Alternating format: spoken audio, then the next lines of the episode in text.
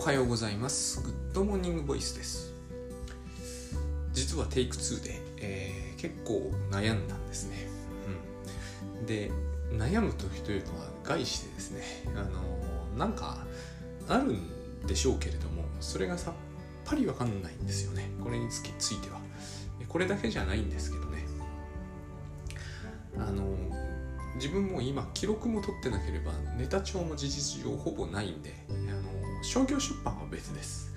こういうのを書いてねって言われるのをことごとく忘れては問題ですから、えー、書いてねと言われたことは、えー、どっかに書いておきますけれどもそれはネタ帳というものとは違う気がするし、えー、まあ記録には違いないですよね。けどこれは誰かから依頼されてないわけなのであの記録もネタも一切ないんですよ。この話はもう何回もしてるんですが、えー、このことが私はとっても大事だなと思っているんでこの話をしているんですよ、えー、こうしましょうって話ではないんだけど、えーと、こうしてみることを検討すると、えー、皆さん聞いてる方の、えお仕事のいくばくかがすっごい楽になる可能性はあるんじゃないかと思います。何しろ準備とネタがいらない準備と記録がいらないんだから、えーとつまりあれですよ。えー、講演会とかに呼ばれていきなり喋り出す以上っていうことだったら楽じゃないですか。問題は怖いってことですよねきっと。あの怖いっていうことだと思うんですよ。つまり怖くなければ楽なんですよ。という、えー、構造を示すことができればいいかなと思って、えー、この話もするし、え自分は絶対持ちたいなと思っちゃうことはあるわけですよね。今時だったら例えば Notion とかにネタを貯めていくみたいな。そもそも Notion 自体がネタになるみたいなね。あるんだけど、あのー、ここはちょっと、えー、それこそフラゾンさんに教わった言葉で言うとガッツでですね、えー、封印してるんですね。封じ込めてます。あのネタをストックしないぞという。だからグッドモーニングボイスに関しては前にやってたグッドモーニングバイブスもそうだけどネタなしでやると。できないんだったらその日はやらない。で結構できてるわけだから600今日で8回目でしたっけ、えー、できてるわけだから多分いけるんだろうなと。608回も人前で30分も喋らないじゃないですか多くの場合。だから、えー、ネタなくてもなんとかなるんだということなんとかなるというかない方がいいんだということなんですよね。で本も本当ならばこれでいけるといいんだけどやっぱり怖いわけですよ。今度はあの依頼する側が怖いと。でこの怖いというのは大変共感できます。私も怖がりですから。ただこの怖いってのは結局いい結果には決して結びつかないから、えー、やめた方がいいと。これはもうグッドバイブスでは基本中の基本ですけどね。恐れと不安を動機にしない。これを動機にしてもいいことって何にも起きないなと、えー、最近いくつかの2つのことからつくづく思いましたのうちの1つを今日お話しするんですがね、えーと、これが多分さっきあれだな。あの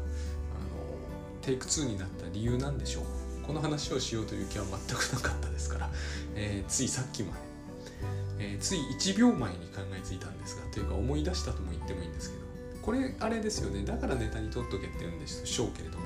れはですね喋ってみないとこれを喋る気になるかどうかなんて分かんないんですよ。ネタ帳に書いておくことはできますが、えー、そんなことを言えばですねこのネタはずっと僕の頭の中にはあったんですよ。ただこれについて今日喋ろうという気がさらさらなかったと。つまりネタ帳には書いてあろうとなかろうとダメなんですよね。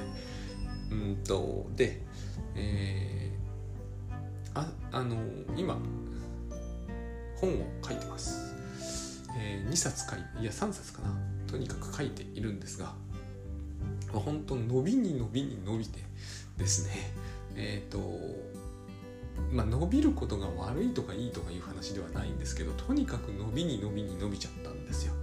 えー、原因は恐れと不安なんですよ。誰のっていうとこれはもう難しいんですよね。どなたのなのか私には分かんないところもあります。だって著者から見ると会社ってブラックボックスじゃないですか。この場合出版社ですよ、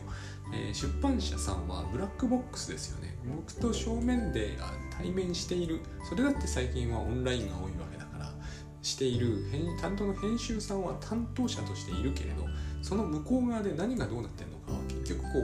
本当におぼろげにしか分かんないんですよね。企画会議だのタイトル会議だのねあるというのは分かる。だけど結局それは言葉だけであって私はその会議に出たことがあるわけでも見たことがあるわけでもないんですよ。何回も何回もやってるけれどもやっぱりそれが知ってる人はご存知だと思いますけれどもでも会社によって全く同じってことはないじゃないですか。会議なわけだからそこにいる人もいろいろだと思うんですよね。その人たちのことを私は何も知らない。一人も知らない。でどういういきさつで実はここに行き着いてるのかもわからない。つまりブラックボックスなんですよ。いいも悪いもないんですね。僕はこうやってずっと仕事してきて今に至ってもブラックボックスなわけだから、えー、何にも見えないんですね。ところがなんかおぼろげに恐れと不安がある。それは私に対してのなのかもしれないし、えー、他の何かについてなのかもしれませんがとにかく恐れと不安がある。会社の資金みたいな話かもしれないですからね。そういう話は私一層わかんないじゃないですか。会社の資金状態なんて、えー、調べる気もないわけですから。ただ恐れと不安があるのはわかる。そうするとどうなるかというとこのようにですね伸びるんですね。そしてよくわからん。だって伸びることにメリットってないじゃないですか、えー、本は生産物なわけだから多分どんな恐れや不安があるにせよ出るのが遅くなることにメリットはないと思うんですね別に。これはでも、えー、タイミングのことはあるから早ければいいって話ではないですよ。ただ恐れや不安があるゆえに、えー、方向性が逆を向くっていうことになるんだと。で全然いいことはないと思うんですしてよくかよく考えるまでもないんですが、えー、動機づけに恐れや不安があると。まあ恐れがある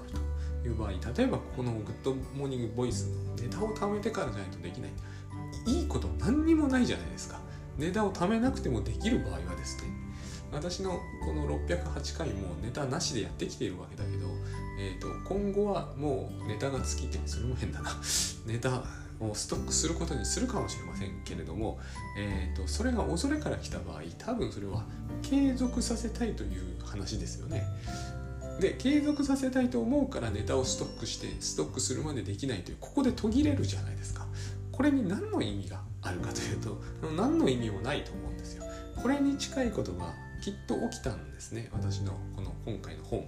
私自身にしても、えーと、今の時期に至りたいと全く思ってなかったんですよ。そしてそのいろんな形でいろんなこう修正やら、えー、ま、修正これも難しいんですよね。修正が入ったなどというものとは違うんですよ。え、ー、ともちろん編集さんによってはものすごくこうあっさりと却下って方もいらっしゃるんだけど今回はそういうわけでもなかったと。もうだから吸ったもんだが起こるわ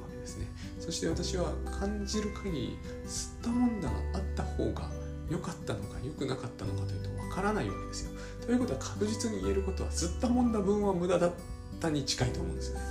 無駄ではないかもしれないだけれども、えーと、少なくともこれ自体がここまでの段階でいい結果は生んでないってことなんですね。えーと、最良に最もよく解釈して変化なかったということはあるんです。つまり恐れをモチベーションにして追加したことによって、えー、追加したことは間違いなく発生してるけど、えーと、よし悪しにおいての変化は僕の観点ではなかったわけですよ。だからこういうことが起きちゃうんだなということを今回、えーと、長いスパンで思い知ったんですよ要するに私の中にもきっと何か恐れや不安があったんだと思うんですよね、えー、売れるだろうかとか評価されるだろうかとか一切いらないと思います。本当に、えーと、こんなにいらないものはないなというぐらいなんかこうゴミを貯めてるようなものですこれは。文字通りに。えーと、そのゴミも無駄じゃないみたいな言い方はできるかもしれない。でも家中臭くなりますみたいなのはもうその場合は何でしょう受け入れなければなりません。そして、えーと、いや臭くはしたくなかったんだよなっていうぐらいだったら、えーと、こんな真似はしないことだな。としか言いようがないんですね、えー、と本当にリスクヘッジってアホだなってやってて思います。やってると思うんですね、えー、と人がやってるのはもう興味があんまり湧かなくても湧かないんですよ。人のやってるリスクヘッジって、えーと、構図化みたいなものに見えるから。でも自分がやりたくもないリスクヘッジをやってると本当はアホなことやってんなと思いますよ。なんかね本当にゴミをポケットに突っ込んでってるみたいな感触なんですよこれは。なぜこれをしてるんだろうと。説明できないなと。あるいはゴミをこうみんなで集めてこれがあれば大丈夫だよねって言い合ってるようななんかそういう不可解なあの何て言うんですかね。やっぱり、えー、倉園さんの言葉で言えば夢を見てるんだなと。そうとしか言いようがないんですよ。みんなで寝てるんですね。起きようよっていう話をしたくなるわけですよね。なかなかでもこれが難しいというか難しくはないんだけど、えーと、恐怖は催眠術みたいなもんですねこの場合。あの怖い怖いよっていうことを繰り返し言われてあのあれですよね。昔流行ったじゃないですか。流行ってないか昔も。五円玉みたいなのをつら下げてこうあの振り子みたいなのを見せつけられていてここが恐怖なんですそうやってこうだんだん眠くなるわけですね。で気が付くと夢を見ていてゴミをいっぱい貯めるそういうことをやってる感じがします。それというかそういうことしかやっていない感じがします。だってこのグッドモーニングボイスだってもう一人いてその人が心配性の人だったらはいネタを貯めましょうって散々やってたと思うんですね。そして多分608回は続かずに、え途切れ途切れになるケースも多々あってそれでもこのネタがあったから大丈夫だったんですっていう解釈になってしまうんですよ。こんなに残念なこともないじゃないですか。しかもそのネタのほとんどは使わないんですよきっと。これは皆さんご存知の通りだと思うんですよ。 Evernote とか Scrapbox とかスクラップですからね。あの貯めるのが悪いとは僕は言ってないですよ。えっ、ー、と構図化なんだから。貯めるのは構わないんですよ。何貯めたってその人の勝手じゃないですか。ポイントはこれが役に立つと思思っちゃダメだってことですよ。 Evernote にネタ帳って入れてどんどん溜め込んでいく。スクラップですよね。別にいいじゃないですか。それは自由ですよ。ただえっ、ー、と多分、えー、それを、えー、恐怖を動機づけにしてやったならばいいことは起こらないだろうと。いいことが減るだろうと。いうことだけは多分確実だと思います。ただし1個とてもいいことがあります。なそれは怖いという気持ちとセットになる安心感だけは得られます。あの怖いから貯めてるんです。あ貯めると安心ですっていうのだけは得られます。それによってプロジェクトが、遅延するかもしれないし多分するし、えーと、プロジェクトの質も、えー、よく言って変化がない状態だし時間も余計にきっとかかるしネタ貯めてるんですからね。えーと、そして余計怖くなるという副作用もついてくるかもしれませんが、えーと、そのそれらとのセットの中の安心感というやつだけは得られます。そういうメリットはある。これが多分私たちは欲しくてネタ集めというものをするんですよ。つまり、えー、要は自分がまず恐怖というあの幻想を持ちその恐怖に対する厄除けというお札をネタ帳という形で手に入れこれが、えーと、ネタ帳のもたらす大きなメリットなんですよ。安心一旦自分を怖がらせておいてからの安心感というものが得られます。えっ、ー、ともともとこの恐怖がなければその安心感はいりませんけれども、えーと、この恐怖がすでにあってしまっている以上、えーと、とお札は大切だという印象をもたらす。これが多分メリットですよね。あのー佐々木さん自分の時間がないんですだったかな。ゴリゴさんって方と、えー、作った青い、顔がね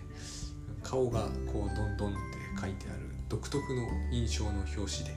えー、結構読んでいただいてありがたいんですけどここで書かれていたのにここで突っ込まれたのがやっぱりこうゴリゴさんの、えー、セミナーでは準備しないと怖いでしょうっていうまあ非常に彼はストレートな方なのでストレートに何回かこううん何て言うんですかね粘られたわけですねこの質問で。でこれはもう何て言うんですかねガッツでという言葉がよく示している通り方法論ではどうにもならないですよ。方法論を使ってしまうと怖さがそのまま温存されるので方法論は捨てるしかないんですね。方法論にしがみつくという恐怖感を捨てたいわけだから、えーと、ここをさらにどんな方法でという問うのはどうにもこうにも動かしようがなくなってしまうわけです。あの佐々木さんは何度もセミナーをしているから今では大丈夫なんでしょうってこれは全く話が元に戻っているわけですよ。そういうふうにも聞かれた記憶があります。それってつまりネタが頭の中にあるんでしょっていうのと何にも変わらないんですよね。それがいけないんですよ。っていう話なんですねこれは。ネタ帳がいけないんじゃないんですよ。怖いからネタを持っておけば大丈夫だっていう発想が怖いっていう気持ちを少なくとも温存するか多くの場合増幅する。この増幅が一番余計ですよね。だって怖くなくなりたいわけですよね。ネタを持つにしてもお札を持つにしても、えー、何でもいいんですけど、えー、とにかく怖くなくなりたいからそうするんじゃないですか。でもそうすることによって怖さを増やすんですよ。これも不思議な話じゃないと思うんですよね。えっ、ー、とネタを持つということはネタがなければ喋れないという自分自己イメージとセットなんですよ。そうでなければおかしいですよね。ネタがなくても喋れるのに必死にネタ集めするはずないじゃないですか。ネタがなければ喋れません。それがとても怖いです。だからネタを集めますという時に集めれば集めるほどある程度怖さが増えていってもつまりこれがなければ自分はダメなんだ。これがなければ自分はダメなんだって。自分に言い聞かせているようなもんですから。えーと、これをやめるために自分は日記も今つけないですし、えー、記録も必要最小限度以下まで、えーと、切り下げていて、えー、未来についてのあのなんですか予防ですよね。こう予防は基本ゼロにするようにしている。あの自分自身のについてはですね、えー、奥さんなり娘なりのためのものはやります、まあ、この辺がまあ限界だってことですよねあるいは奥さんなりが私にやれって言ったことはやります。これでも奥さんのためにやってるんで、私のためにやってるわけじゃないんで、えーと、これはまあだからあれみたいなもんですよ。えっ、ー、と、うちでよくやってたやつです。うちでっていうのはうちの実家でね、えっ、ー、と、儀式ですよ、儀式。儀式に重要な意味は、まあこれもちょっとこういう言い方はあれなんですが、でもこの場合、儀式の極めて表面的な、形式的なところです。あの、はい、あの、こうやって保険に入っていますから安心してくださいと。何の安心材料にもなってないじゃないですか。これは。その時なんか悪いこと起きてるわけですから。えっ、ー、とここのところを盛んにいろんな言い方で我々は言いくるめられるようになっています。別にこれは何かの批判をしてるわけじゃないんですよ。こういう世の中の仕組みなんで。そしてこれが現代の人たちにとっての安心材料なわけですから、えーと、これについてとやかく言っても始まらないと思うんですよ。でただミニマムにしておく必要はある気がするんですね。なぜならさっき言った通り増幅したくないからです。増幅しちゃうんですよね。もともとがセットできている安心感なわけだからこの安心感を増やすためには不安の方も増やすしか他の方法がないです。不安自体がなくなってしまえばこの安心感自体が消滅するんでいらなくなるんで、えーと、とビジネスにもなりませんしその他もろもろのものがなくなってしまうんですよ。いいことだと思うんですけどね。えっ、と、私も本当にこの件についてはですね、これ以上ないほど楽になれる。にもかかわらず、えーと、本を出す時には全く真逆のことを一生懸命やる羽目になってしまう。ネタ集めだけは絶対やりませんけれどもね。それでもやっぱりこう人とする仕事ですから。まあある意味ではそれは儀式なわけですよ。だけれども儀式をずっとやってるうちにやっぱ怖くなってくるわけですよね。この怖さは、えー、本質的には正体のないものなのでもちろん正体不明です。実際担当の編集さんはいや佐々木さんは書くのも早いですしちゃんとアウトラインもきちっと出してくれますし本も構成がきちんとされてますし私は安心ですって言ってくださいますけどそれが本当じゃないか本当はそうは思ってないことにご自身が気づいていらっしゃらない。しょうがないですよね。だって会社というのはいろんな不安が渦巻くんでしょうね。きっと,、えーと、経営状態とか前期との比較とか不安になる要素にはこと書かないんで、えーと、不安に取りつかれている。でその取り付いている不安が私にさまざまなものを要求しろと言ってくるわけですよ。で何を要求すればいいのかはわからない。早く書けというのかというと別に私は早く書いてるし、えーと、アウトライン出せというのかというとアウトラインも出してるし。ただ、えーと、それらのことはいつでもどこでもやっていて、それによって常に結果が芳しくなるわけではないはずなんですよ。ここのところもうちょっと考えてもいいと思うんですけどね結果があらゆる人にそれやってるわけじゃないですか。それによって結果が芳しくなってないのにそれにこだわってしまう。まあでもそれはやると。でも全部やっても不安は残る当然なんですけど不安から始まったものなんでなので何かやらなきゃいけなくなるわけですよそして何かやるということの中にえ、ー、とまあ入れなくていい文章入れなくていい使い入れなくていい赤などなどがどんどんどんどん積み上がっていくわけですね。えーと、安心材料なんです。お札をいっぱい買うのと同じなんですよ原則的に。そして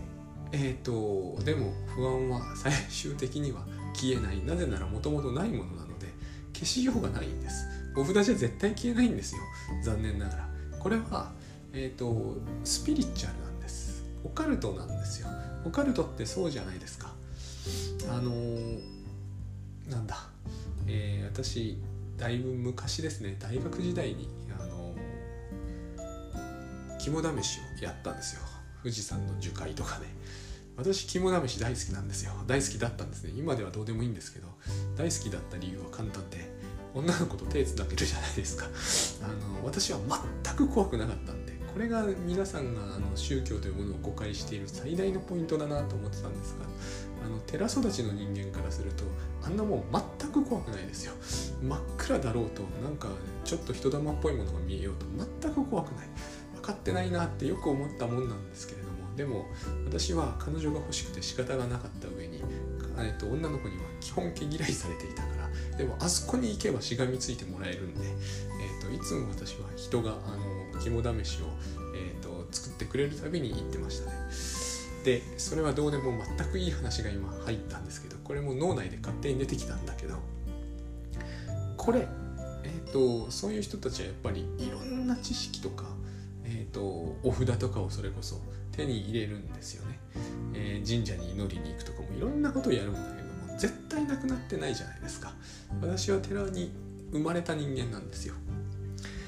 この何かに守られているとかその何かの何かの霊力とかいうものは当然誰が考えても脳科学者がわざわざそんな本を書いてましたけど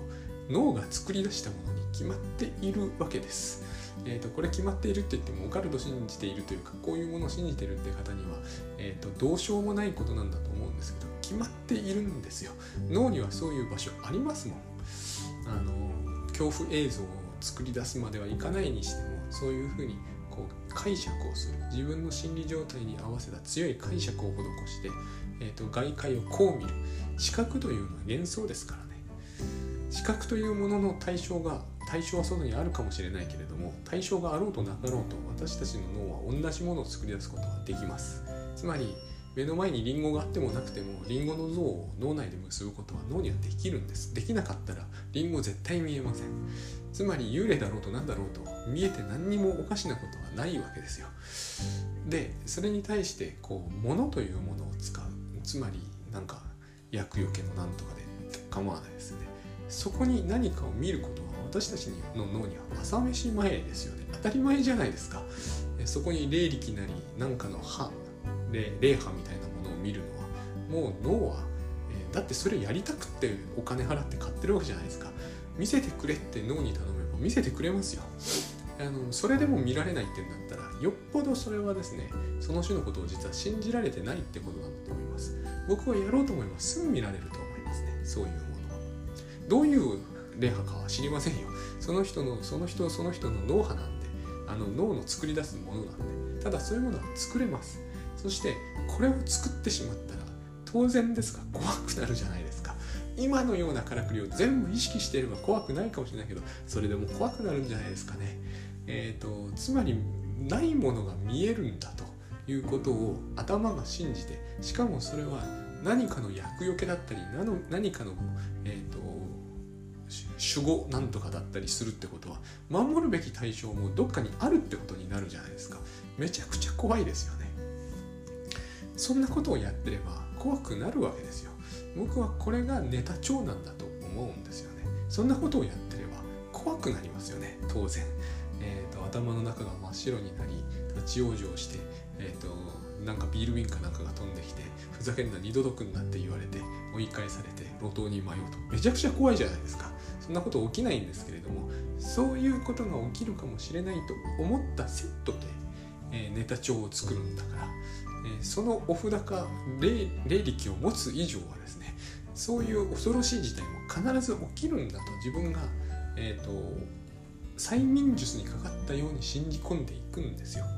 一旦そうなったら、えーと、出るのがすごい大変ですよね。私一旦そうなってたわけだから、えーと、それこそ倉園さんに、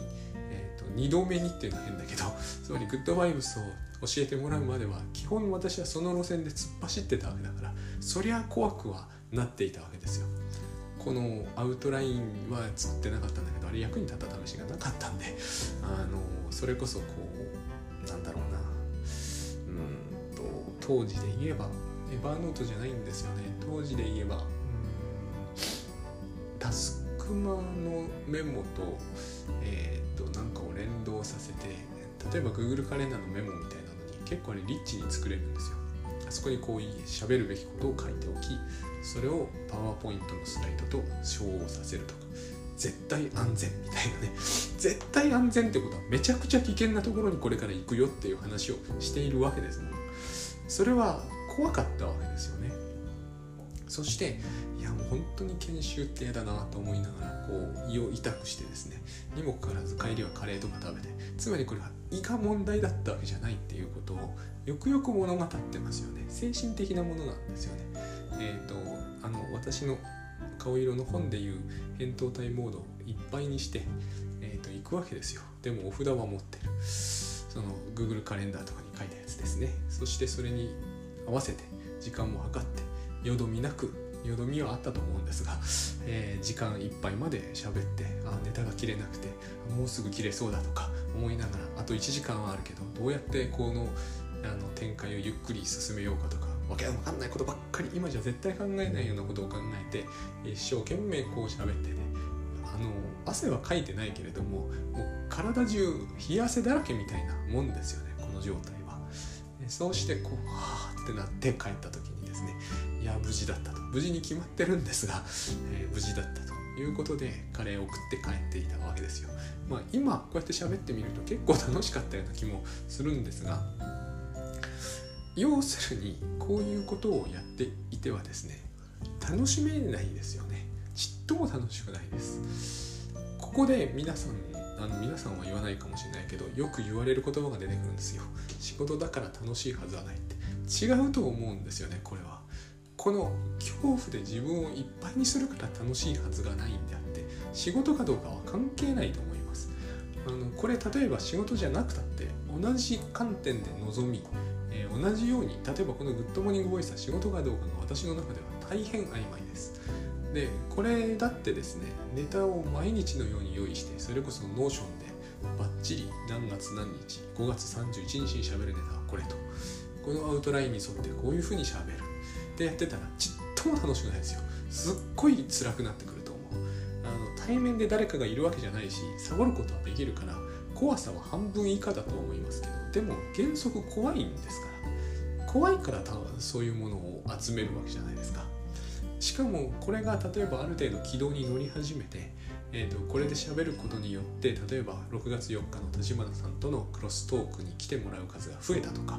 ぜひよろしくお願いします。6月4日ですよ。あの増えたとかいうことになってくるとですね、えーとこれを失うわけにはいかないと考えるようになりこれを失わずにこれまで600回もやってこれたのは